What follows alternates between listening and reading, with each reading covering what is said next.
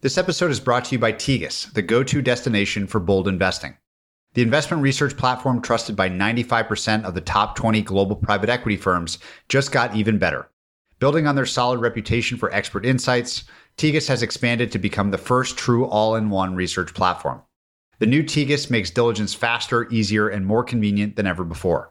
Your Tegus license gives you access to over 70,000 expert transcripts, more than 4,000 fully drivable financial models, and exclusive data sets like company management checks, industry KPIs, hard to find non GAAP data, and more.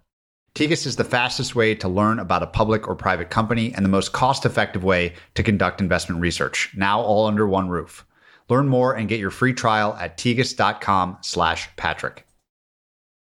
You may have heard me reference the idea of maniacs on a mission and how much that idea excites me. Well, David Senra is my favorite maniac on one of my favorite missions with his weekly crafting of the Founders podcast. Through studying the lives of legends, he weaves together insights across history to distill ideas that you can use in your work. Founders reveals tried and true tactics, battle tested by the world's icons, and has David's infectious energy to accompany them. With well over 300 episodes, your heroes are surely in the lineup, and his recent episode on Oprah is particularly great. Founders is a movement that you don't want to miss. It's part of the Colossus Network, and you can find your way to David's great podcast in the show notes. Hello and welcome, everyone. I'm Patrick O'Shaughnessy, and this is Invest Like the Best. This show is an open ended exploration of markets, ideas, stories, and strategies that will help you better invest both your time and your money. Invest Like the Best is part of the Colossus family of podcasts, and you can access all our podcasts, including edited transcripts, show notes, and other resources to keep learning at joincolossus.com. Patrick O'Shaughnessy is the CEO and founding partner of Positive Sum and the CEO of O'Shaughnessy Asset Management. All opinions expressed by Patrick and podcast guests are solely their own opinions and do not reflect the opinion of Positive Sum or O'Shaughnessy Asset Management. This podcast is for informational purposes only and should not be relied upon as a basis for investment decisions. Clients of Positive Sum or O'Shaughnessy Asset Management may maintain positions in the securities discussed in this podcast. My guest today is Will England, the CEO and co CIO of Walleye Capital. Walleye is a multi strategy hedge fund quartered in Minnesota that manages around $5 billion today. Our conversation is a primer on multi strategy hedge funds, which have become a force in markets through the success of firms like Millennium, Citadel, Point72, and Balyasny. We discuss the operational complexity behind the model, which managers best fit this type of investment style, and what happens in stressful events like the GameStop short squeeze in early 2021. We also talk about performance culture, the All Blacks, and Will's experience as a U.S. national team rower. Please enjoy my great conversation with Will England. So, Will, maybe we can begin by you telling me why you are so interested in robber barons.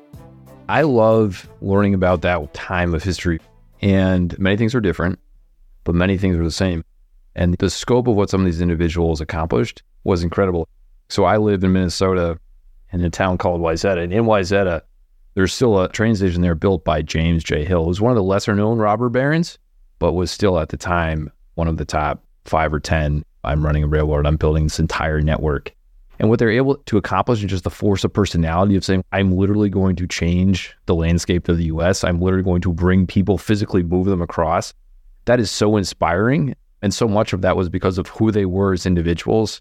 And yeah, obviously the robber baron term is because they're pushing the boundaries in certain areas. James J. Hill, relatively speaking, was one of the better robber barons, but really inspiring. And so when we talk today about people building great companies, changing the world, it doesn't even fucking pale in comparison to what these people were able to accomplish. And it's really inspiring and very applicable to today. World was different then in all sorts of ways, both positive and negative. But the core concept of someone who decides I'm literally going to go and have an impact still very applicable today.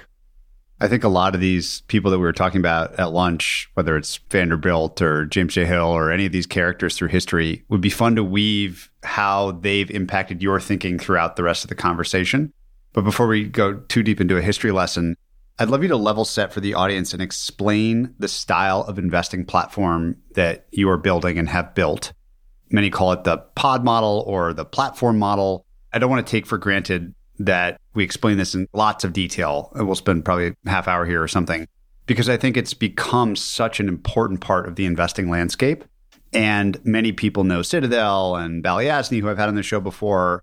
Many will also know your firm more soon. But I think just explaining this method of investing first and foremost would be a great place to start. And you can take that whatever direction you want, and then I'll poke and prod on aspects of it. The technical term is a pass through multi manager style of hedge funds, a very special type of hedge fund. That term pass through, it sounds like it's an operational nuance, but it's extremely important. What that is essentially saying is that investors are putting the trust in you as the investment manager to pass through essentially all the costs of the business in order to generate very high quality risk adjusted returns. The way to think about the landscape today is there are essentially four big firms in the industry that have all been around for decades. There's Citadel, there's Millennium, there's Point 72, which used to be SAC, and now Balyasny as well, growing that been around for a number of decades as well. Realistically, there's only four or five that have sufficient scale, sufficient track records, competency to be able to, again, take advantage of the full benefits of diversification. Core concept of the multi-manager model is to say, this should be a pure alpha vehicle. And the way to get that is by putting together multiple different types of essentially relative value strategies. And that could be long short stock picking, both from a fundamental standpoint and a quantitative standpoint, various different forms of macro strategies, various different forms of volatility trading. It would be inaccurate to say that everything has an arbitrage element to it, but relative value or arbitrage esque is certainly pretty common across most of the different styles. And multi managers, the biggest ones, the best ones, really putting that together, putting those strategies together in a single format. It's very easy to articulate why that makes sense. And again, you take essentially just from a pure time series standpoint, multiple different uncorrelated time series, you put them together, voila, you've got a multi-strat. What is very fascinating about the model and why there are realistically so few players that are doing this is to do that is incredibly difficult. Not only do you have to have excellent individual managers, and we're talking in some cases hundreds of excellent individual managers or pods as they're referred to, but you also have to run a world class operating company. So that means world class technology systems, even some of the less sexier functions, operations, legal, compliance, accounting, and be really able to invest in that and be world class is very, very difficult. And so if you think about the elements of a traditional hedge fund or investment model, this was talked about in the previous podcast. If you're running an investment firm, you have to essentially pick your investments. So you've got your alpha of your signals, if you're quant individual, you got Number two, portfolio construction. How do you put everything together in a balanced manner? And then number three is building the business. For most single manager hedge funds, that's things like raising capital, it's hiring. Do we have a cool, fancy office? Stuff like that. But for the multi manager pieces, that third piece, that's just magnified dramatically because you're operating at such a scale across essentially everything that be done in hedge fund land and putting it all together.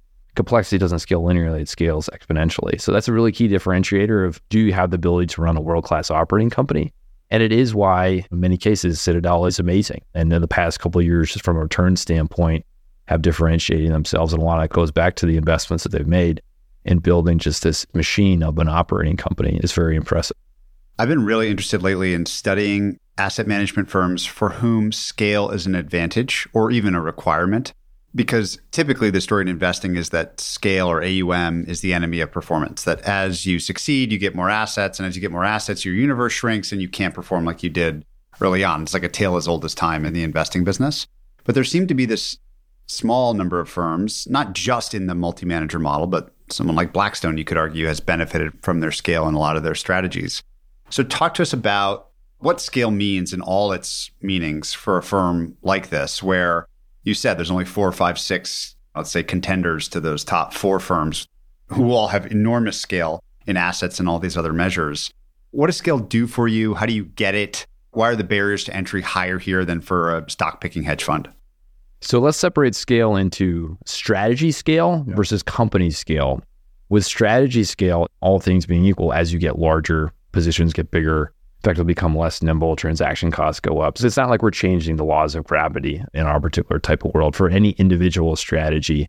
And that can be a fundamentally driven strategy, it can be a quantitative driven strategy. The market is still there. You can't outrun those factors. What is different, going back to my earlier comments about building an operating company, is that there definitely are economies of scale and even network effects as you get bigger. So just to talk from a size standpoint, you've got Citadel Millennium at approximately 60 billion of actual AUM. There's a lot of leverage that's involved in these models. So the balance sheet is multiple turns higher than that. These are very, very big investment businesses. And we're considered one of the smaller players in the industry, and we're still above 5 billion. So small is relative, more 300 people versus 3, 4,000 for some of the other places. But that second element, just return to it for a second, the notion of company scale, operating scale. As you get bigger, you can get better. Think about what I was just saying before is the model is not just about having good individual investment strategies and why is it that you might have hundreds of them. It's really to say for any particular type, you don't want that to get too big to have too much market impact. But then you got to start putting these things together. So it goes into okay, I'm only going to build world class technology if I can build it for dozens and dozens of people because otherwise the fixed cost investments are going to be too high. I'm only going to build an accounting department with dozens of accountants that are going to implement, again, world class systems, be able to track all the individual arrangements we'd have if you're doing that again at scale. So there's a true notion of the barrier to entry is that you need to be great at all of these non investment functions in order to frankly justify what they're doing them. And I'd really just go back to underscore like technology is a huge, huge piece of what we're doing, just like in other businesses. And that's not a cliche like, oh, yeah, tech's important everywhere. You're literally dealing with. You're toast without it. Yeah, bits of data. The exercise that we're running, it's like a nuclear reaction. You got to keep it controlled. And if you've got great systems, be able to contain it because you're using five, six, seven turns of leverage in this case. If something goes off the rails, you just blow up. And there are firms that have blown up historically. So the sophistication of the risk systems is very much tied to the sophistication of the technology systems. So if you don't have that as part of your DNA and abilities, no, you absolutely can operate at scale. But as you get bigger, once you're able to develop those systems again, to really say these are our core central functions that allow us to plug great investors onto the platform, you can get bigger. And then that's where the momentum can build in. As you get bigger, you can offer the best people, which again, we can define what best means, but high quality practitioners larger book sizes, economics in our industry become very important. If you're not operating a certain scale, if you're too small, you can't offer that to someone. It's not going to be attractive. And again, that relates to this pass through concept that we've been talking about earlier.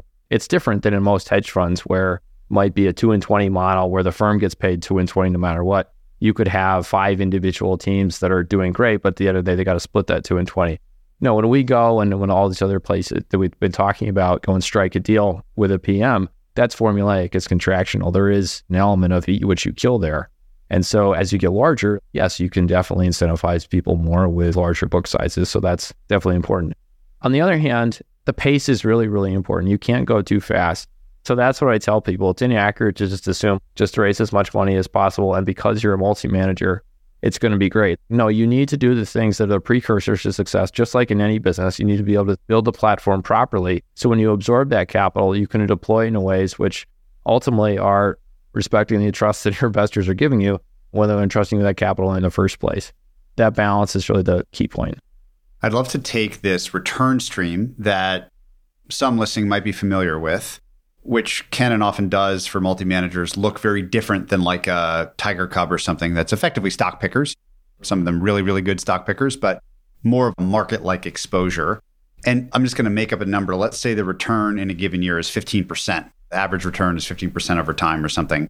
And in the case of the multi managers, the best ones, often the volatility is quite low relative to what you have to endure for a 15% return elsewhere and hopefully uncorrelated to your point earlier with just the broad, let's say S&P 500 or something like that. So I'm an LP. I give you money and I get back a 15% return. I'd love to walk through the component parts of that 15% at every layer, the costs, the leverage, the return streams themselves, what those things are, the portfolio construction tools and the risk really break down what's underneath that return stream and maybe going one by one.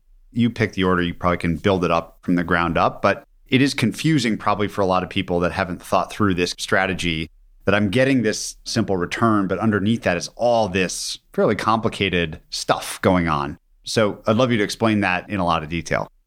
Sure. So I'm just going to speak in the context of assuming everything was trading equities. There's analogs for fixed income products, but just to make the numbers a little bit easier to follow and again, effectively relative value investors. So let's assume when we're talking long short, that's true market neutral, long short. So if you have $100 in a fund, if you had one turn of leverage, that would just be 100 long, 100 short, 200 is 200 long, 200 short. So the way the numbers work out uh, when you're just talking return on GMV on gross market value is collectively the individual strategies are really looking to make 2 to 3% return on GMV. The individual strategies.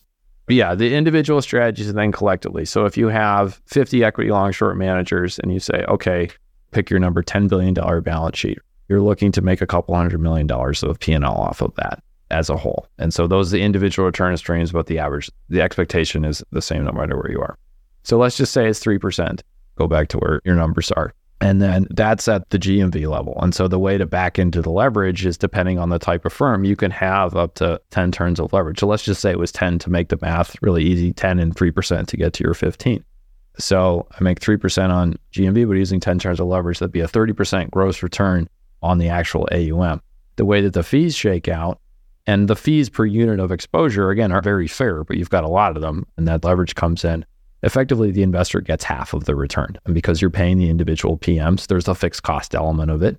You're paying this analyst salary, there's the technology cost, there's the central team costs, there's a whole fixed cost piece. And then individual PMs, depending on their tenure and their strategy, paying between 15 and 20% of the actual P&L. So when you add that up, the investor gets about half of the return. And that's how you go from that 30% gross return to 15%. So people talk about, yeah, there's a lot of fees in a multi-manager model, which absolutely there are on an A1 basis. And it's extremely important in our industry to remember that you are the steward of your investors' capital. They are giving you a blank check. Let's not abuse that. We would actually look on the fees per unit of exposure. It is analogous to your standalone Tiger style investor that's charging two and 20. It's just because of the leverage that, that gets magnified a bit. And that's justified because of the benefits of putting all these different strategies together, is really when it comes down of having this giant risk management exercise. And I can't underscore that enough of running a proper multi manager. It's risk and people. Plug great people into a great system, risk manage the hell out of them. That's what allows you to use those numbers and create a profile that ultimately is very attractive. Let's zoom into a specific strategy and manager, and we'll call them Jane Smith or something. So Jane Smith is a talented investor. They come to a platform like yours, and as you just articulated, their job is effectively earn a 3% long short spread. Let's say they're in equities and keep this really simple, and they're market neutral. They're not allowed any basic market exposure. And that's one market risk factor to which they are neutral. So her job in this case is have the longs that she picks outperform the shorts by 3%, you know, net the basket out, and that's what you're looking for. Layer more nuance on top of that if you're recruiting a new Jane, let's say, what else are you telling her she needs to do to be successful beyond just earn 3% better returns on the long versus the short side? For a long short investor, like that is not just about market neutrality. We give someone a risk sheet when other firms will give someone a risk sheet and saying, okay, effectively, you're driving a car down the highway. Here's the guardrails. The guardrails are there just like in a car, so you don't drive off. So, what would some of those be? Obvious things going one step down for that. Don't be too concentrated in a single position. So if something surprising happens, you're not punched in the face. So that's another element of saying, what's your universe to be in? Let's just assume if you're focused on picking tech stocks, don't all of a sudden go dealing with industrial companies. Or if you're a biotech manager, you should be hyper focused on this particular set of what you're doing. So that's another element. Liquidity, a big part of the risk elements is the worst place to be in investing is something that you don't like and you can't get out of. In private market investing, that's very clearly going on. Same applies to public market investing as well. So being cognizant of liquidity profile of your positions so you can stay nimble to a reasonable degree.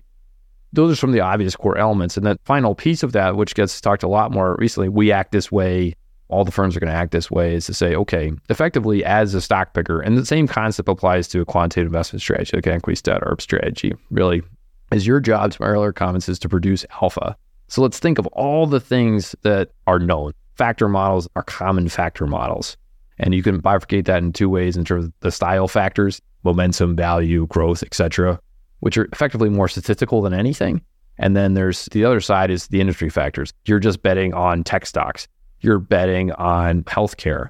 And let's actually take that out to a reasonable degree. And the reason for that and there's tons and tons of statistical analysis that we've done that other firms have done, humans' ability to consistently not only time the market, but to time when is the value factor going to switch, when is the growth factor going to switch. Humans just aren't very good at that.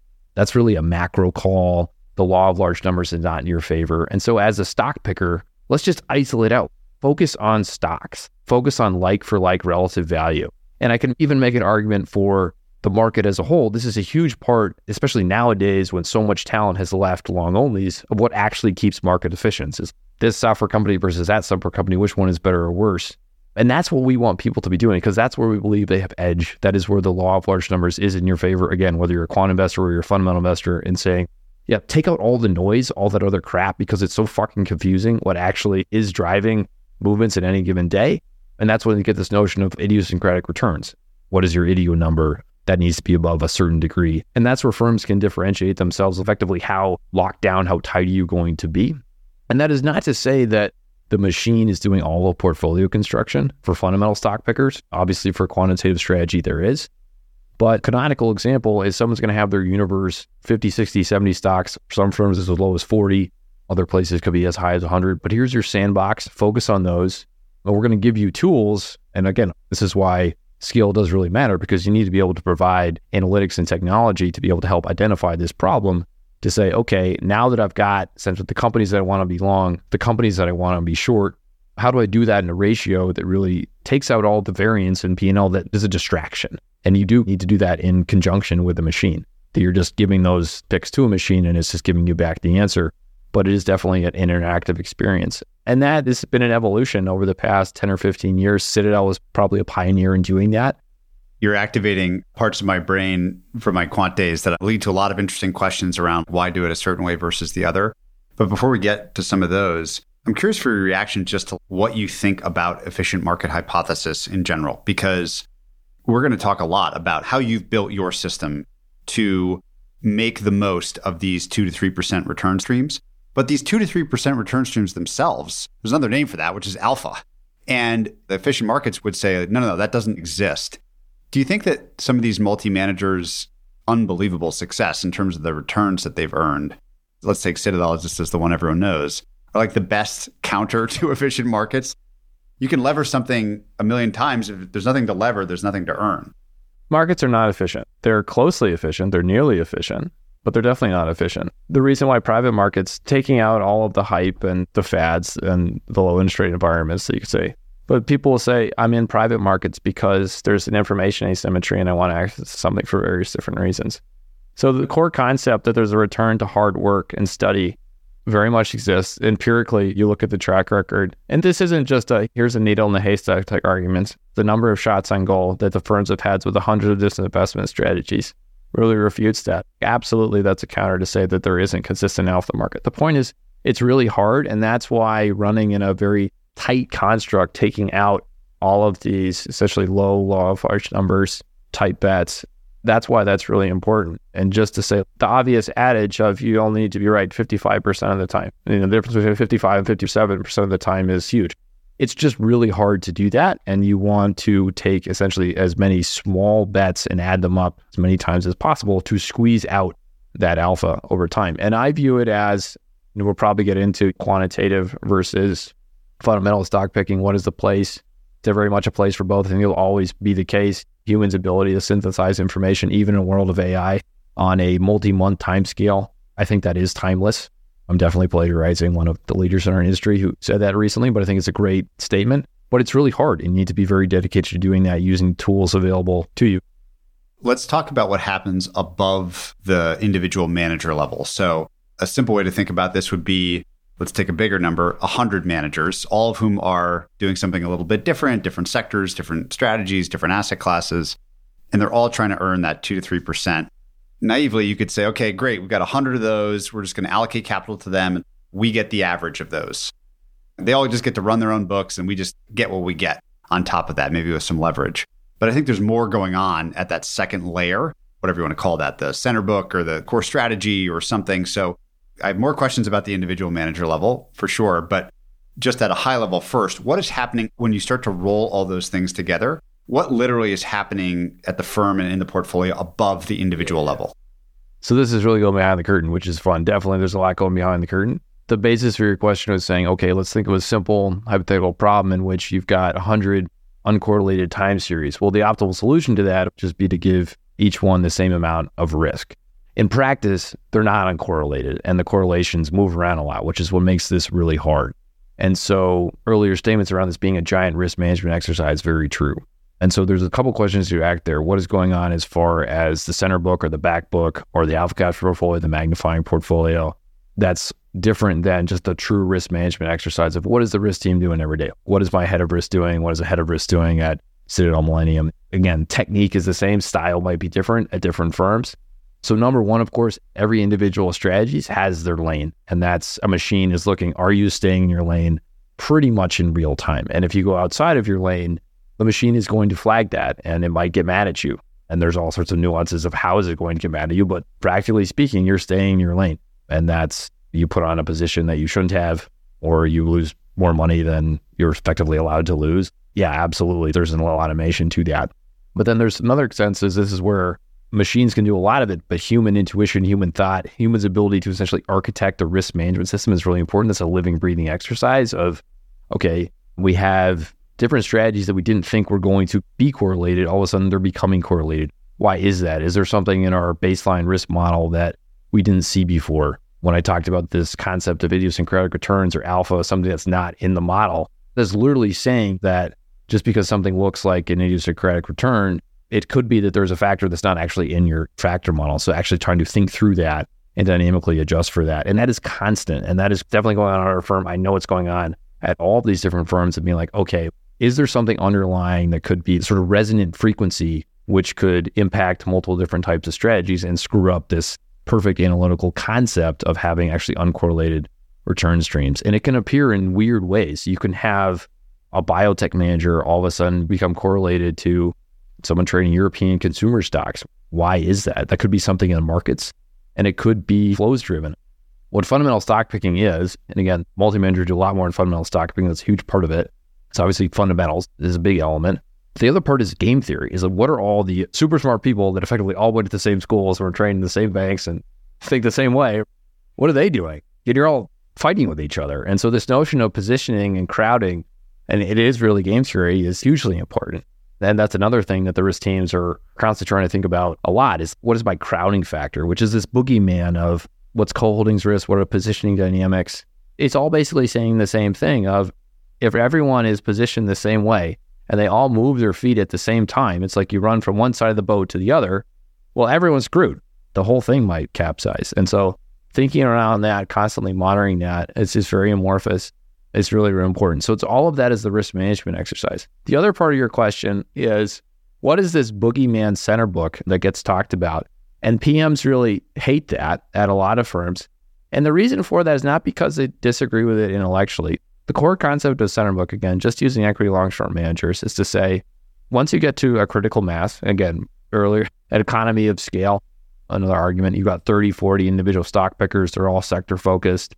Well, a machine can essentially take an automated eye, look across what positions that PMs are having, the trades that they're making, and say, you know what, that's actually a pretty interesting signal when you put on that position, or the fact that you have this position. I can do this across a large number of managers. And I can take that information and I can either throw it into one giant machine to holistically say, I'm going to call it the best picks, which is hard to do. But again, there's an approach to that. Or a simplistic approach would just be like, you know what, I'm just going to copy what everyone else is doing. And the reason why PMs don't like the latter, which is quite prevalent, is because oftentimes they're copied and then the PMs are not actually compensated for that. So there's this notion of, well, you're stealing my IP. And it makes sense for the firm to do that. And this is where there can be tensions because it's just more efficient, particularly from that cost standpoint. Obviously, if you're running X hundreds of millions of dollars in a given sector and half of that is the PM and they're getting carry on that, and half of that is run by the center team, and there's no carry on that before it goes to the fund, then obviously that's more efficient for the fund. But it can also create tension. So years ago, when we were starting our center book program, that is not the path that we chose, and not all firms do it that way. Some firms do, but it's not the path that we chose because we wanted to be transparent to the PMs and have them participate in the economics, which I think is important. But that's core concept of saying you have a critical mass of people doing all sorts of different things, and a machine can take all the information simultaneously and do some interesting things with it, and then do that at huge scale. Again, 30, 40, 50% of exposure in an equity long short program, and multi manager model can be in these center books. It does make a ton of sense from first principles, but managing some of those human elements, the dynamics, interaction with the PMs, view is very important. I'd love to get into the nitty gritty of the people, the, I'll call them the managers, in the multi manager sense that live at these firms and apply their trade at these firms. It's so interesting to think about what you've built, which is effectively a company for whom the finished product is money. Let's stick with that 15% a year just because it's convenient and maybe in the right ballpark. And the raw materials that go into this factory and then produce the finished product of money for the outside investors, for the LPs, are these people and these teams that are, in many cases, and I know a lot of these people, incredibly talented investors. To earn 3% return is shockingly hard. And you're up against the market, and that means someone else has to lose, which I want to come back to as to whether or not all the talent in the world gets sucked into these multi manager platforms. But there's got to be so much interesting nuance going on around who these people are, how you recruit them, the incentive packages that you have to give them, where your competition might be them starting their own firm or something like that, because they're so talented. So, talk me through the universe of the people. How many people out there do you think could earn that 3% return? Is it thousands? Is it hundreds? Is it tens, dozens? And what is important to them? And maybe we're starting to get into the style versus the technique here. But the people are without them, there's nothing here. It's just a house of cards. So tell me everything you can about what you've learned in this part of the business. There's not an infinite supply. And actually, this is getting to an important point of just where we are because the multi stranger model has generated this amazing alpha in the recent years. It's not as if you can just plant a flag and say the model generates so much alpha in and of itself that even if you've never done this, you're an analyst, you've never been a portfolio manager, or you're at a bank, you're at the sell side, and you've really never done this before, but voila, we can plug you in and magically you can be there. I don't believe that is true. So there is a finite pool of talent. That pool of talent, in terms of how big it is, is I don't know the exact number. It's probably more hundreds than thousands at some level. And when I say that, that's less about the technical aspects of the job. You can learn how to model companies. You can learn how to be a quant wizard.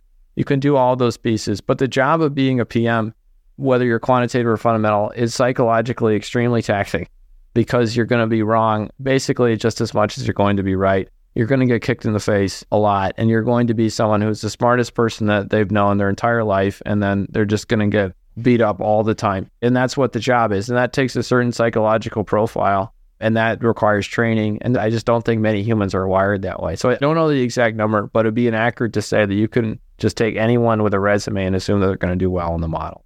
And if anything, probably the multi-manager space, in my opinion, is a bit too crowded at the moment, which is natural in finance because something works. We know more people get drawn into it. And in some ways, we're seeing that right now. The other thing that I found really interesting, because we did not start off as a multi-manager, we ended up here really by accident. And when we concluded from first principles that the multi-manager model is a great business and makes a ton of sense and iterated there over a number of years, once we really reached a certain scale in a very intellectually honest way, where we could start hiring people, we had to think, what is it that someone is actually looking for? This is a very high quality person that you're dealing with. And frankly, this is where I think the big four maybe are a little bit vulnerable.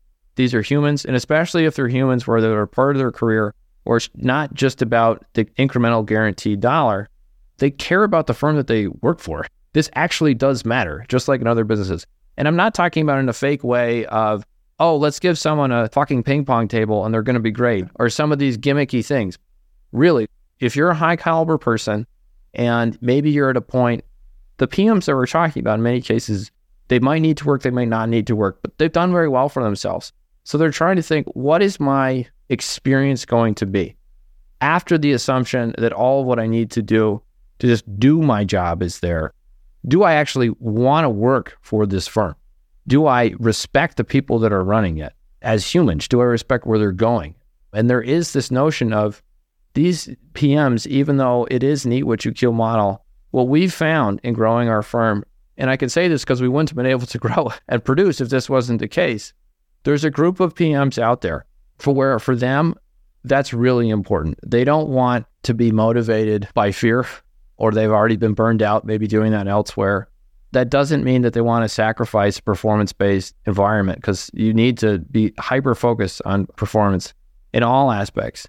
But those other elements that in a cliche way can sometimes be wrapped up into culture, that really does matter. And I think that increasingly as the multi manager space evolves, it's not just about providing capital.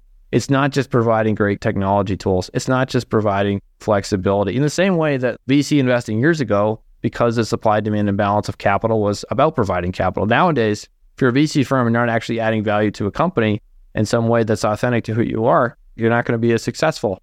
And they're seeing that now in the multi-manager space is because the capital is there to go after a finite supply of people, you really need to be thinking about what is your value add.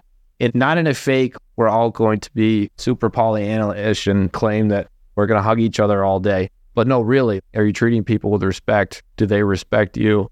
And do you have a track record of doing that for an extended period of time? So there's many data points where they can point to that way. I think that is increasingly going to really differentiate firms. Can you tell the Walleye backstory and from this existing in Minnesota? Probably even just the fact of where you're living and spending your time is quite a bit different. Almost all these firms are in a couple places. So tell the story. Why Minnesota? Minnesota's state of mind in this case, I think, to some degree at the firm culturally. Talk about the history and the culture. So this is a very true story. Years ago, when we first started raising capital, because we were a prop firm, my partner and I were in New York. We'd have multiple meetings with people and say, We're Walleye. And they're like, The Disney movie, like WALL-E? And I'm like, No, it's not a fucking robot. It's the state fish of Minnesota. How the hell do you not know that? But it just, it tells the story of, yeah, Minnesota is different. And I can say that as an East Coast person married to someone from Minnesota, as I mentioned. I'm from Minnesota, so I can corroborate. Having the douchiest East Coast background imaginable, I can straddle both worlds. It would be irrational to assume that a firm, we were started in 2005 as a proprietary options market making business. So a Chicago style trading firm, effectively building an engineering technology machine to quote single name options prices, very, very complex problem, but much more of an engineering problem than an investment problem. And especially around the financial crisis earlier on, I had some great success doing that, but literally based in a warehouse in Minnesota, didn't even have a website. No one had even heard of us. It'd be totally logical to assume that we evolve in terms of where we are today. And even at the start of 2017, the history of our firm, effectively, we started as I mentioned the single strategy prop trading firm, breaking our history down to a couple chapters. That was about the first five or six years. Had very good success for a capital base up until around 2011, 2012. Never losing money, but markets became much more challenging for various different reasons, some structural changes. And today, Citadel Securities, which is different than Citadel the hedge fund, Citadel Securities and Susquehanna really are the only pure options market makers left. So we had an existential crisis really a little over 10 years ago of saying we've had really great profitability, but now the magic money machine is going away. We've got a lot of capabilities. Just like any industry, we need to transform ourselves or shit, we're going to die. And many firms that did look like Walleye years ago just died. And the reason why I run the firm now is I was a driving force, certainly not the only force, but a driving force of saying we are going to transition effectively into a multi manager model while being a prop firm. We didn't do this to raise capital. We didn't do this because it was faddish. We did it to fucking survive. And as a prop firm, again, prop meeting is all the partner's own money, conveys intellectual honesty, where if you're not making a really high gross return on capital, you're dead very quickly. And the only way to do that is have very high Sharpe ratios, are very consistent. So we spent all five years transforming ourselves from a single strategy firm into a multi manager and in a scrappy way. I mean, we were a $60 million prop firm a little over 10 years ago and it worked. And it didn't work because there was this one thing where it was this lead bullet and we just we threw it all in there. It worked because there's a lot of trial and error. There's a lot of throwing things against the wall. Even when we were starting to build our fundamental equities business, originally we do that with managed account relationships with external firms because we were too small to even hire people. So that was a process. And we got to the start of 2017. We had retooled the business. Again, that was our chapter two chapter three starts at about that time. We said, okay, we're a $100 million prop firm. We have multiple different businesses now. We think we have some scale. We'd seen what some of the larger multi managers had done, and there was another prop firm that had evolved from being a prop firm to starting taking external capital. We think we can do that. It makes a lot of sense, and it's an intellectually honest proposition for us to do that. To grow a bit is better for our investors, better for our employees, better for the partners, just to get a little bit more scale. But scale, I'm talking in that time of going from a $100 million firm to a $200 million firm. And I remember in 2017, and we were able to double the size of the firm pretty quickly, largely through people that knew us. And even though we were a prop firm, we structured the capital in a hedge fund format so it could point to a true track record. And we thought that was big. And when I say track record, again, to give a sense of the numbers, at that time, we effectively hit a $100 million firm with $30 million of expenses, another 20 to $40 million of variable expenses. So effectively, if we weren't making at least a 50% gross return on capital every single year, actually the investors, the partners were losing money. Crazy. Yeah, it really conveys, as I said, intellectual honesty. And so, chapter three, basically the past six years, it's definitely not like everything has worked. Got a lot of scars over the years.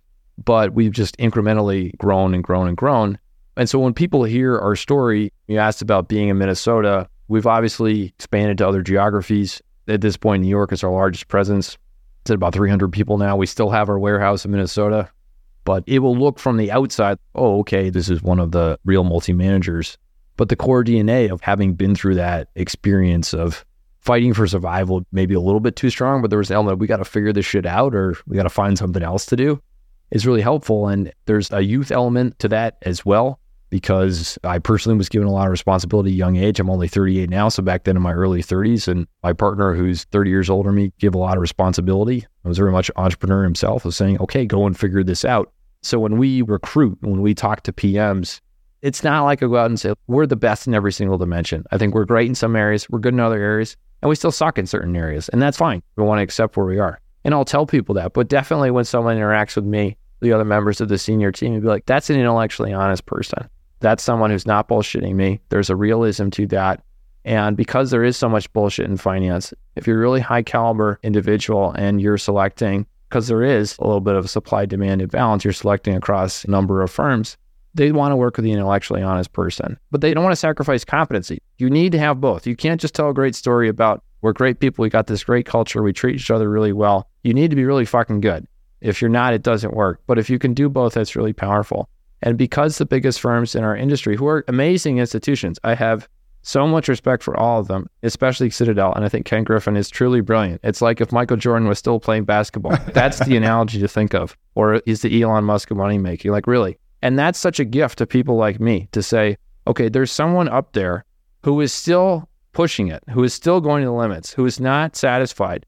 That is amazing. But I think the one thing where those firms, and partly could just be size, are a little bit vulnerable is this notion of thinking about the individual PM experience and what are they looking for? What is the attachment that they want to look for? Because they still want to be part of something, I believe, or a certain group of people that want to be part of something. They don't just want to be a mercenary sitting in some random ass office in Dubai or Spain or you name it, and you see all these places poking up. They still want to have a connection to the firm. And we can tell a story of our Minnesota roots, of our prop shirting roots, of realism in all the partners. How does that feel different live? If I'm one of these hundreds, this incredibly valuable resource, these individuals that can go do this, and let's say I'm the best and I'm a free agent and I have my choice, every platform's after me. What would be the felt experience difference of being at Walleye versus being somewhere else? Sure. I'll give an example of that of someone that we just hired who was definitely of that profile. And we still try to get the entire firm together and we're 300 people, so we can still do that. But we're all over the world, so that's harder. But we brought the entire firm out to Minnesota in early August. Minnesota is an absolutely amazing place to visit six months a year. The other six months a year, absolutely do not go there. Unless you like ice fishing. Yeah, but ice fishing is not a joke. I literally live in a lake. People ice fish. There are pickup trucks that will drive a mile offshore. That's not exaggeration. so come there in August. But we brought the entire firm out there, had a party on on the lake, and I had my office door open the entire time, people coming in and asking questions like, how do you think about this? How do you think about that? What is the firm doing in these dimensions? So there's a notion of accessibility and just, again, it's not complicated. It's not overly complicated, but doing it the right way, not putting on airs, it'd be totally inaccurate to say that this is a family. It's not a family, it's a business, it's a professional sports team. But professional sports teams can still operate with respect, and respect for everyone across the organization. So that's one element. The other element, which does, I think, come from our firm a bit more, and the particular people that are running the business, myself and my other partners, and very fortunate because we have effectively our chairman, who's very successful, who's almost 70. And then there's a group of us young guys that are running the business. And there's a great balance there. The young guys, we're really, really hands on. And I think that also really resonates with PMs if we bring someone into our firm, and let's say that it's a little bit of a new category for us. We haven't necessarily done this type of strategy before, or we're not perfect in some dimension, which can happen. You don't have certain product types enabled, or you need a new technology piece. Even at this day, I'll get really involved because years ago, that's what I was doing. And I have the knowledge to be able to do that. Same with the other partners. There's this notion of no one's above that, no one's a figurehead. And that can be really, really in the details at times. It doesn't mean that I'm micromanaging or getting lost in the weeds, but there's definitely a place to be like, yeah, be hands on, get after it, show people that it's important. And I've had so many new PMs that have come here and be like, I can't believe that you actually took the time to look into that personally. Or when you said that it's going to get either taken care of, just even something as simple of I need some new futures options enabled in the system. Can we actually go through and do that? Okay, fine. I'm not saying we're the only firm that operates that way, but definitely from my experience, the best firms, you still have very hands on senior people that are also, frankly, very confident able to do that. And you're showing PMs really that they're important and they care. It's not just about hiring PMs, but you're really building teams of investors. You have a PM, they can have sub PMs, they can have analysts, and sometimes there can be competition for those analysts as well. So PMs will come to me and say, Hey, I really like this person. They're in process in a number of places. Can you speak to them? Absolutely. And people feel that in all various different ways, as I mentioned, whether that's getting the weeds in a technical problem, whether that's helping with recruiting. And that doesn't mean one of the things I haven't mentioned, it's not like we're saying we're soft on anything goes and you can lose a ton of money and there's no problem to that. That's not the attitude. I think we're very fair in that respect, which is a third piece is that when you talk about all these risk parameters in the corridors, sometimes from the outside, people like, oh, well, this group, they run with such tight limits, and here you basically can't operate. Generally speaking, I don't think that's true, maybe with the exception of one firm. Overall, the risk corridors are fair, but what PMs want to feel is that is just that, that they are actually fair. And if they have a question or they want to actually have a discussion with a reasonable person, let's say someone's going through a drawdown and they get close to the point at which there's this drawdown limit, which every firm has, including us. And that's really a way to say, from a statistical standpoint, let's automate the offboarding process. Obviously, the hardest piece in risk allocation, whether that's allocating individual positions or allocating individual managers, is when to actually call it quits because there's this human psychological bias to say, oh, okay, if I fire someone or if I change my idea, that I failed in some way. So drawdown limits are very helpful to just automate that and take the human emotion out of it. But the PMs want to feel, well, shit, there actually could be situations, they're rare, but there are situations where the path matters and that could be not the right decision to do. So what we tell people, look, that is rare. This is definitely not a, oh, if you've got a great story, you can just keep going indefinitely. But we're willing to have that conversation that we are investors ourselves and have a lot of experience of what it's like to be in that situation. And that is what PMs really respect. Again, going back to reasonable, competent people that are doing the obvious things well. Yeah, if you're in a tough spot, you want to have a fair conversation about it as opposed to just essentially being fired by some 23 year old because in a spreadsheet, the cell goes from green to red. That's again what these high caliber people want. Do you identify personally more as an investor or as an entrepreneur or systems builder? Me personally? Yeah. Definitely the latter. Definitely the latter. Earlier in my career, I went to grad school for math, started off at a big quant firm in London. I was able to, in a random experience, spend some time in a now one of the great growth equity firms in Chicago. So for people that have my seat, I've had just a wider range of experiences. And even when I first came to Wall, I was running my own quant strategies that I wrote personally. I was writing code all day. And then it was evolving into hiring teams of people in quant strategies and then more broadly across effectively over time, everything that can be done in our world. And in terms of differences between being a PM, it's essential for someone in my position to have been a PM. That's for the psychology aspect of it. And to be successful in doing that, you need to prove your bona fides and you also need to be able to say, I understand psychologically how hard that could be, no matter who you are. But in terms of where we are now, my role is I'm designing processes. And increasingly, as we get bigger, I'm interfacing with people and putting in place people that I really trust that are experts in their domain. My official title is CEO and CIO, is Chief Investment Officer. But the investments that I'm making are investments in strategies. I'm not making a call on individual stocks. I'm not making macro calls. And effectively, the individual strategies are, to use a normal company analogy, they're like individual products. And I'm saying, how much do we want to invest over here in our equity long short business as a whole? And then maybe in particular areas, and how do we get the right coverage across the map? Do we want to start bulking up our quant business, just like, again, another division of the firm? And for me, having a quantitative background, and the ability to abstractly architect that has been very helpful. What I personally really enjoy is because it is such a human business. And I really think that is overlooked the multi-strat model. This business is risk and people, and the people side is so important.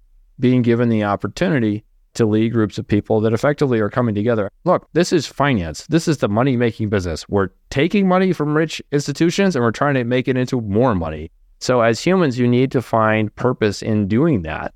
And yes, there's all sorts of stories you can tell about who those institutions actually are and their core purpose, which is true. But for the people that are in there day to day, this notion of how you do anything is how you do everything. And let's be excellent for the sake of being excellent. That doesn't mean that we are excellent in every way, but at least that's the goal. And my role now is leading that across our investment and our non investment functions. And the non investment functions are so critically important in our business. That is what I personally enjoy the most. I have to ask, since we share this background, coming up as a quant, a couple quant questions. What can you say about the half life of successful quantitative strategies? So, if you think simply as a quantitative strategy is just a predetermined, pre baked set of rules for making investment decisions based on some model, I'm talking about the models themselves. How long do you think the average model can or does, quote unquote, work for?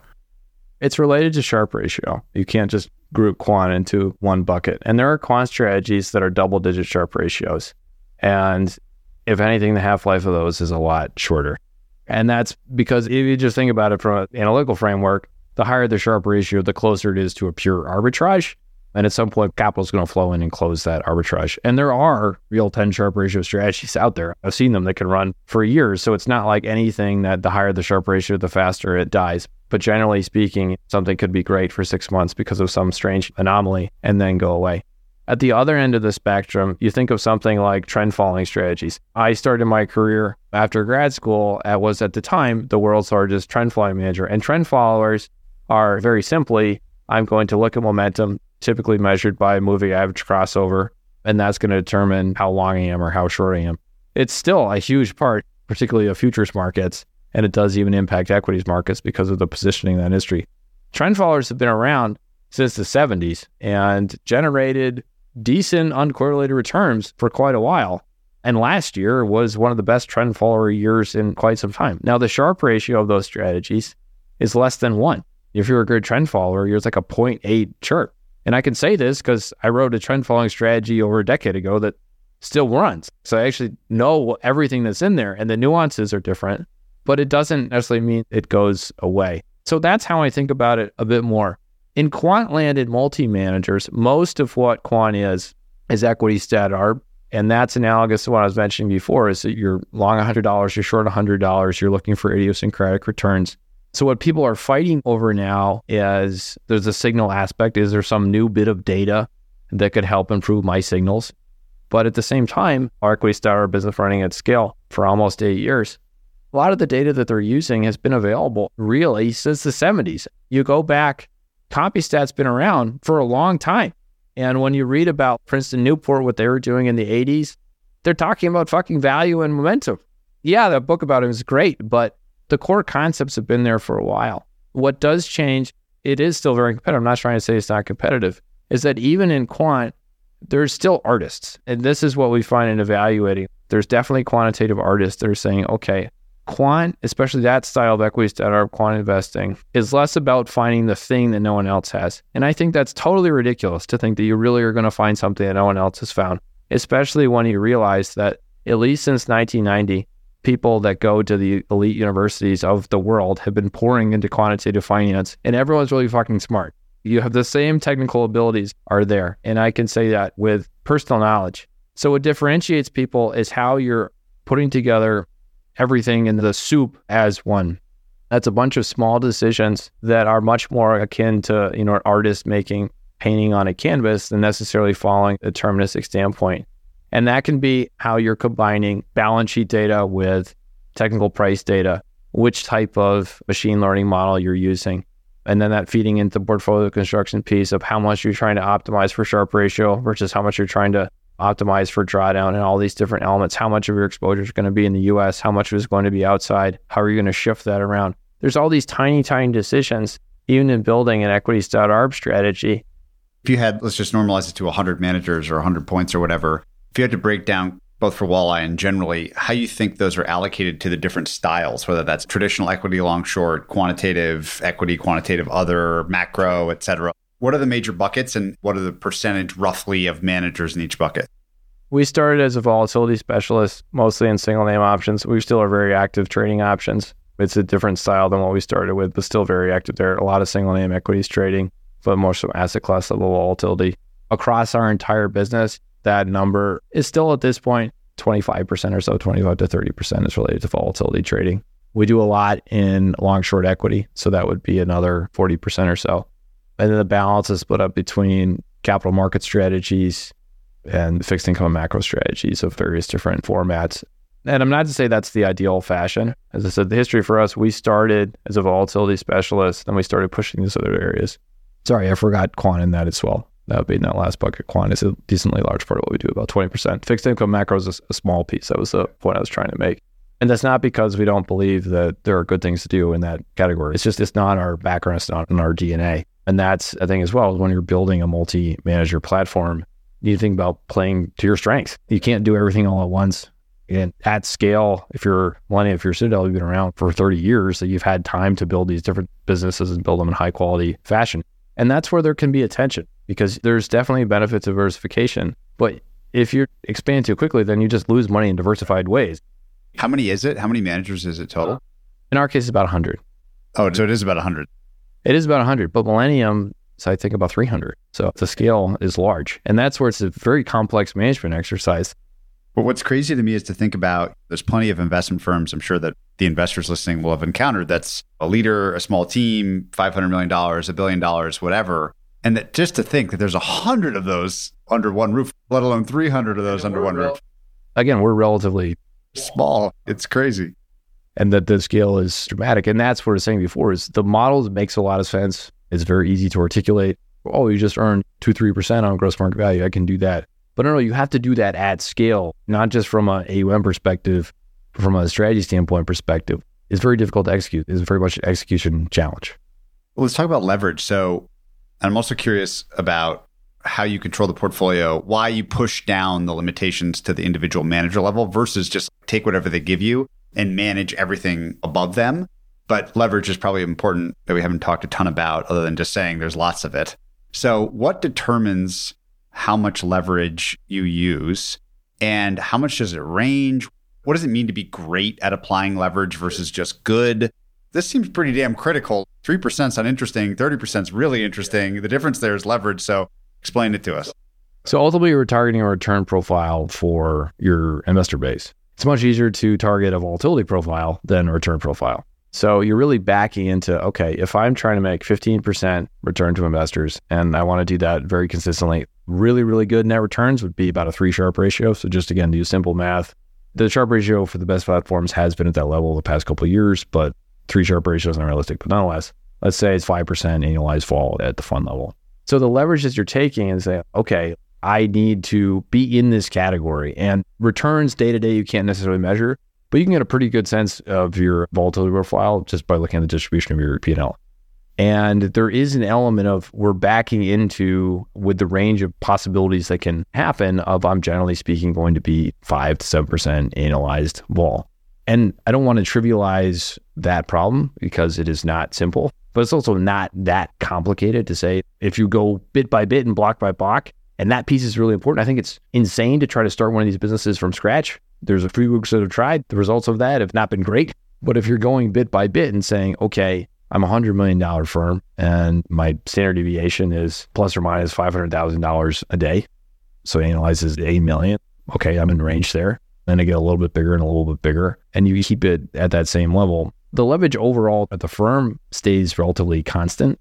For us, it's been five to 600% over the years, and that's reasonably stable. But no one is specifically saying, I need to apply this leverage concept. You're really backing into, I need to deliver interesting returns for my investors in order to do that with a variable that I can forecast, which is much more around volatility and also the potential for loss as well. Because realistically, if you're trying to make call low to mid double digit returns a year, having a 10% drawdown, 15% drawdown is not particularly good. So that's a huge piece of it as well. Saying within that distribution of outcomes, what leverage level am I comfortable with? Another thing that is pretty critical, you ask the question of how much does it vary, especially at the larger platforms, being able to, and this is true for us too, being able to say, okay, I'm confident that I actually can have a view on the potential range of outcomes. So I don't need to be like, oh, my risk management strategy is just to take down gross. That's stupid. And there's a lot of investors, even very famous ones that have made a mistake over the years of, oh, when it gets a little dicey, I'm just going to pull back from that. You kind of need to prepare for that storm ahead of the fact, which is where vector analysis does come into play. So it's cliche, but you can play position of strength maybe when everyone else is a little bit weaker. So that's another maybe misunderstood, but certainly important point to make is that the risk management policies, I think this is a technique thing, they're built to withstand crazy things that can happen in markets. And that's not to say that there's this eyes closed, we'll be fine no matter what, very much paying attention. But definitely being able to hold your ground when you're going through it is really important. What is typically going on when there is a storm for this investment strategy and business? I'm curious about is there a red button somewhere in the firm that can be pressed in the times that have been toughest? What is usually going on? I'll use the GameStop week of January of 21 maybe as a more isolated example to just our industry. So if you remember then, it's really a four day period. Started on a Friday, and there were some rumors that Melvin was really having some trouble with her GameStop position. And then Monday, Tuesday, and Wednesday, for a very brief period of time, people in our industry just absolutely freaked the fuck out. And there was this idea of technical term. Yeah. Uh, sorry, that's how I talk. I love it. But it was like, wow, you could never short a stock again. So holy shit, we have to take down our entire books. And so what's happening those periods, again, as mentioned, and I believe that everyone in my seat at the top firms is very much in the weeds and we can see a lot of what's going on in our portfolios. That's where having the systems in place to be able to watch that in real time, very helpful.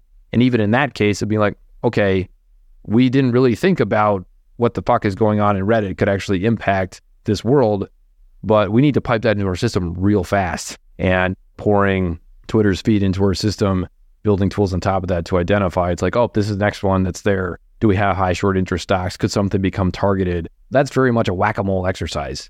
So, when you asked about what is about, what's actually going on, just to give some examples of that, I remember hearing a rumor during that week Citadel's taking down, telling their books to cut in half. And I was like, there's no fucking way they're doing that. But nonetheless, those are the rumors that are coming in.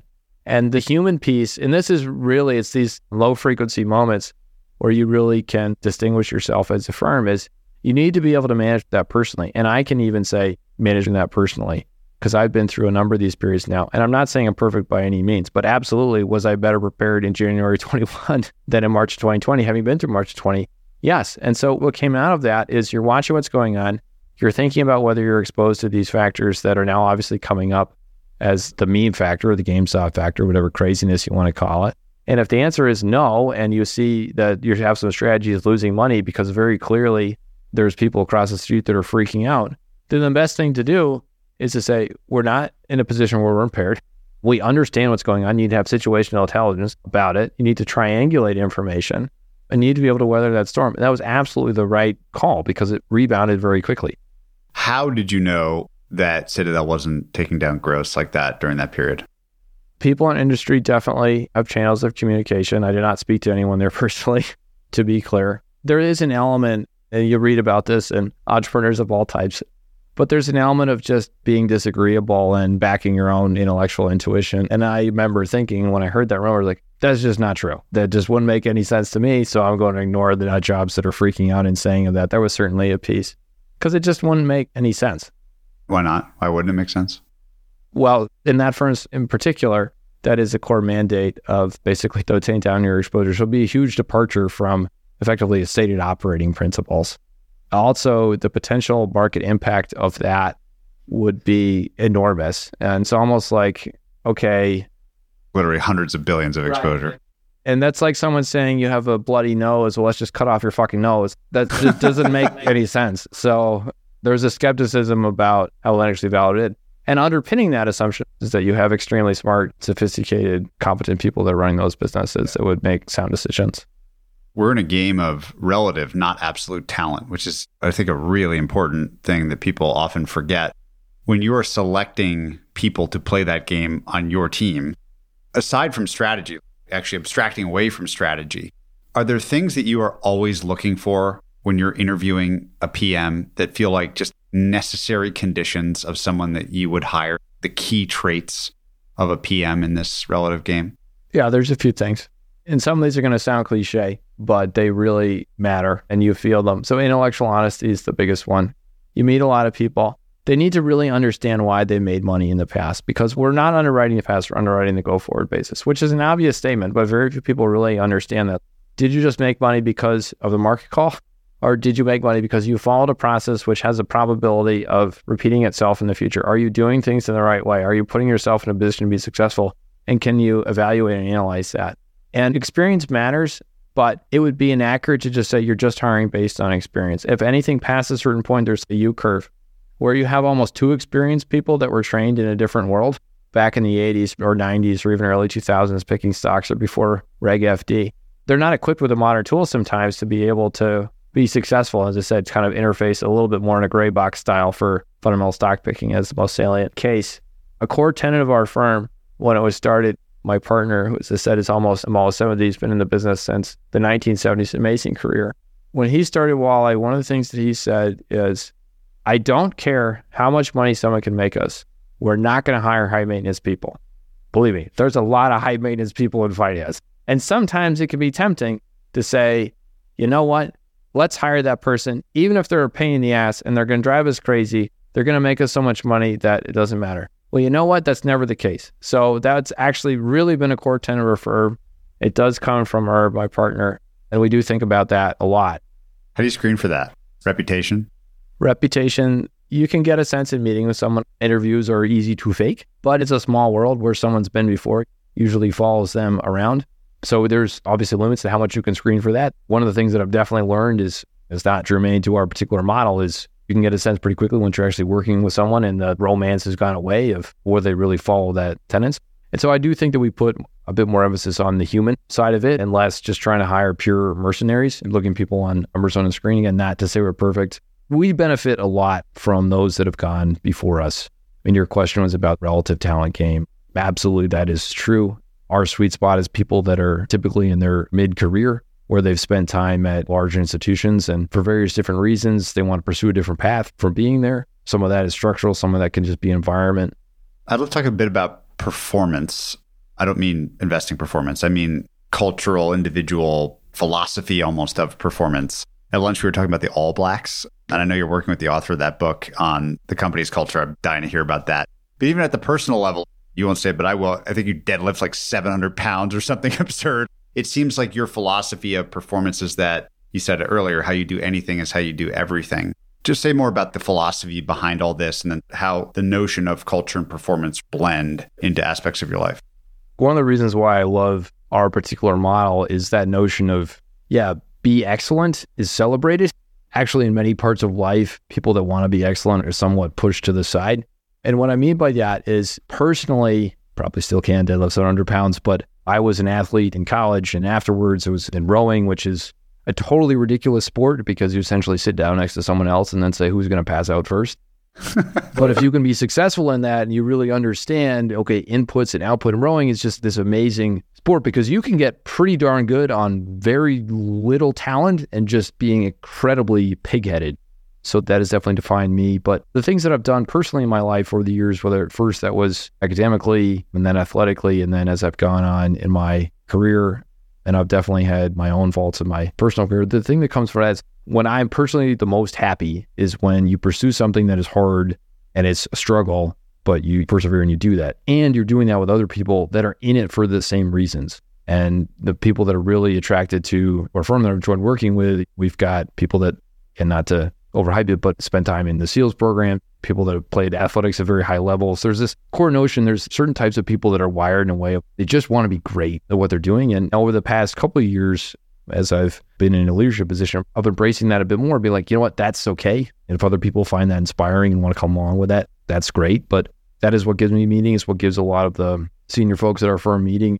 The final piece of that is to be able to demonstrate to people, you know what, you can do that while also being an excellent human, excellent individual in your personal life, how you take care of yourself physically. Definitely, that's hugely important to me. And I believe oftentimes people don't stress enough the connection, not to get too crunchy about it, but the connection between your mind and body and how you're physically primed to the machine and how it's going to impact your ability to just have energy to perform.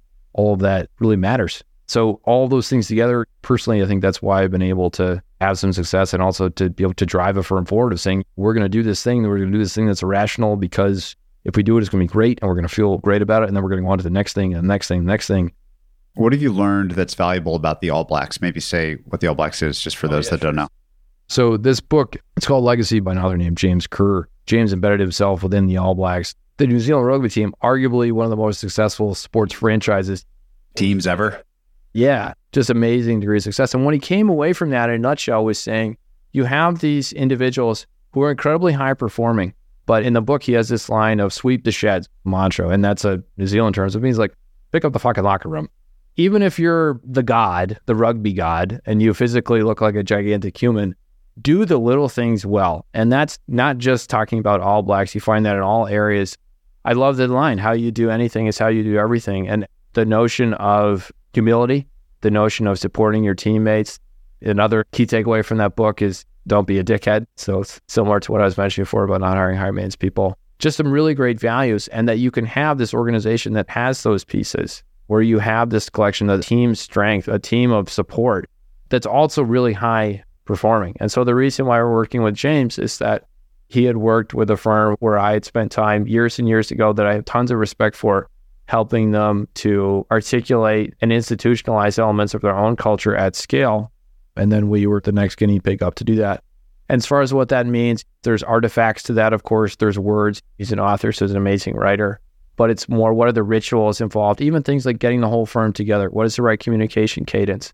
And in talking with James about it, these are things that all firms face as they go from there was this core group of people that was seeing each other every day. And there was a lot of nonverbal communication to once you get above 150 people, this magical barrier in human cognition, and you lose the ability to keep track of more than 150 faces. You have to really focus on institutionalizing that. And there are organizations that can do that at scale. Typically, they're outside finance, but certainly the military, they're the case. The obvious special forces teams, some sports teams do this better than others. And so we're spending time on that. What aspects of the ingredients that go into the recipe that is the firm, maybe even like the most insider-ish type things, have we not talked about that you think a lot about? How big to get and how fast. So the past couple years, because the returns of platforms have been strong, and there's this general intellectual acceptance that there's a better mousetrap. There's been money that's just been thrown at institutions like ours that have a credible shot. The biggest firms have effectively doubled in the past few years to just scale that boggles my mind and many others' minds. There's effectively blank check SPAC type multi managers that are being started by very smart people, but very different coming from a massive institution to starting one on yourself. So the space is crowded. There's a lot of money that's come into the space, investors of all sizes. And we've grown, but on a percentage basis, we've definitely grown. We've also turned down a lot of capital. But the conversations that we have internally are how do you get that pace right? And I'm sure that startups that are in a bit of a bubble have had similar types of conversations. That absolutely happens in our industry. And finding that right balance is really important. So that's certainly something that happens behind the curtain is talked about. I guess the other one that is worth mentioning, and just to come out and say it, because people we all have good manners in our industry, or maybe I don't always all the time, but at least I was brought up to have good manners so I can fake it. But the fact is, it's a relative talent game, and there's only a small number of firms. It's extremely competitive. And that's not to say that firms hate each other, but absolutely, probably a big part of what drove Millennium and Citadel to be so excellent is a huge rivalry there. Then maybe you could extend that to other firms as well. And we have our rivalries too. And I grew up in a sport is literally you're either going to sit down and erg or line up and yeah, who's going to pass out first? And the level of intensity and competition around that behind closed doors, yeah, people care a lot about that. And if you're going to play in this arena, you have to embrace that and be like, you know what? I want to compete day in, day out. Because if you're not, you're going to get passed by. We talked about some of the robber barons early on in the conversation. Is there anyone else that you find yourself returning to, whether that's reading about them, studying, thinking about the way that they lived, that has been most impactful on your thinking or way of living? I didn't mean to compare you to a robber baron either. No, I don't think I'm a robber baron for sure. It's less about one individual because I don't think anyone's perfect. And I think it's quite dangerous to be like, this is the one person that I think is ideal. If there was one person that I'd be like, you know what, if I could have that guy's life holistically in every element, not just business success, personal success, it probably would be Ed Thorp, who's one of the pioneers of quantum investing. Has been successful across many areas. He's like 90 years old, but he looks like he's 60 and has a good family. Okay, that's successful. But it's not like I study that guy intensely. What I do find myself studying and it's why I love the Founders Podcast. It's not just a shapeless plug. It's really true. because learning about successful people of the past, whether they be in finance, going back to the robber baron age, Vanderbilt was a fucking psychopath, but he's still extremely admirable in many ways in certain parts of his life. Same thing with Jay Gould, James J. Hill. You go down the list. You can't be serious without studying Rockefeller. You name it. And human nature doesn't change. And so, what I find myself doing constantly, just because I'm so curious, is reading books about these people.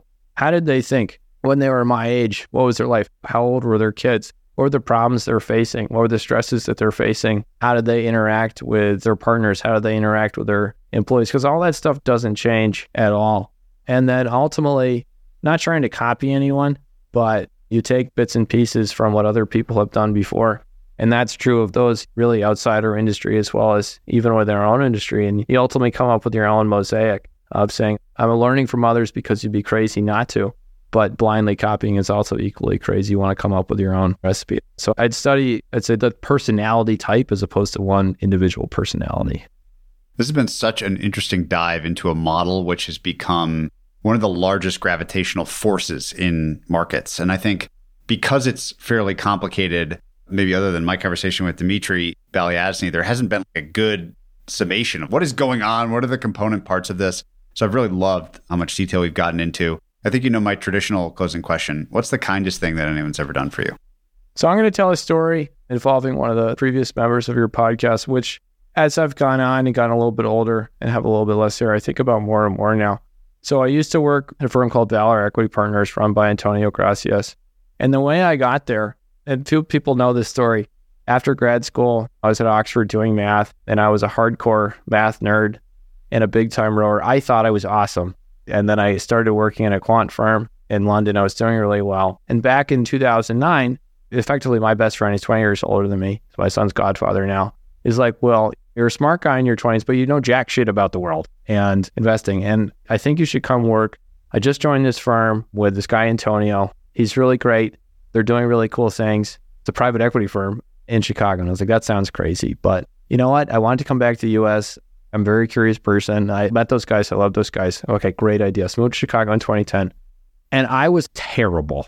Really, I didn't know how to model. I didn't even know what a fucking LLC was the first day. I was a hardcore math guy, and I thought that was the ultimate intellectual achievement. But I just got my ass kicked, and it was super helpful in hindsight. But the specific story that I want to tell to answer your question was I remember distinctly this one day. It was about when I was two months in, and I was really not doing a good job. I just was not trained properly. I was not mature enough for the role. And I thought I might get fired. I was like, oh my God, it's the first time I've ever failed in anything in my life. And Antonio sat me down and he said, you know what? You're fucking up. Yeah, I know. But we're going to help you. We're going to give you the tools to support you. We're going to send you to company modeling school, which everyone does in an investment bank, but I'd never done because I was a math guy.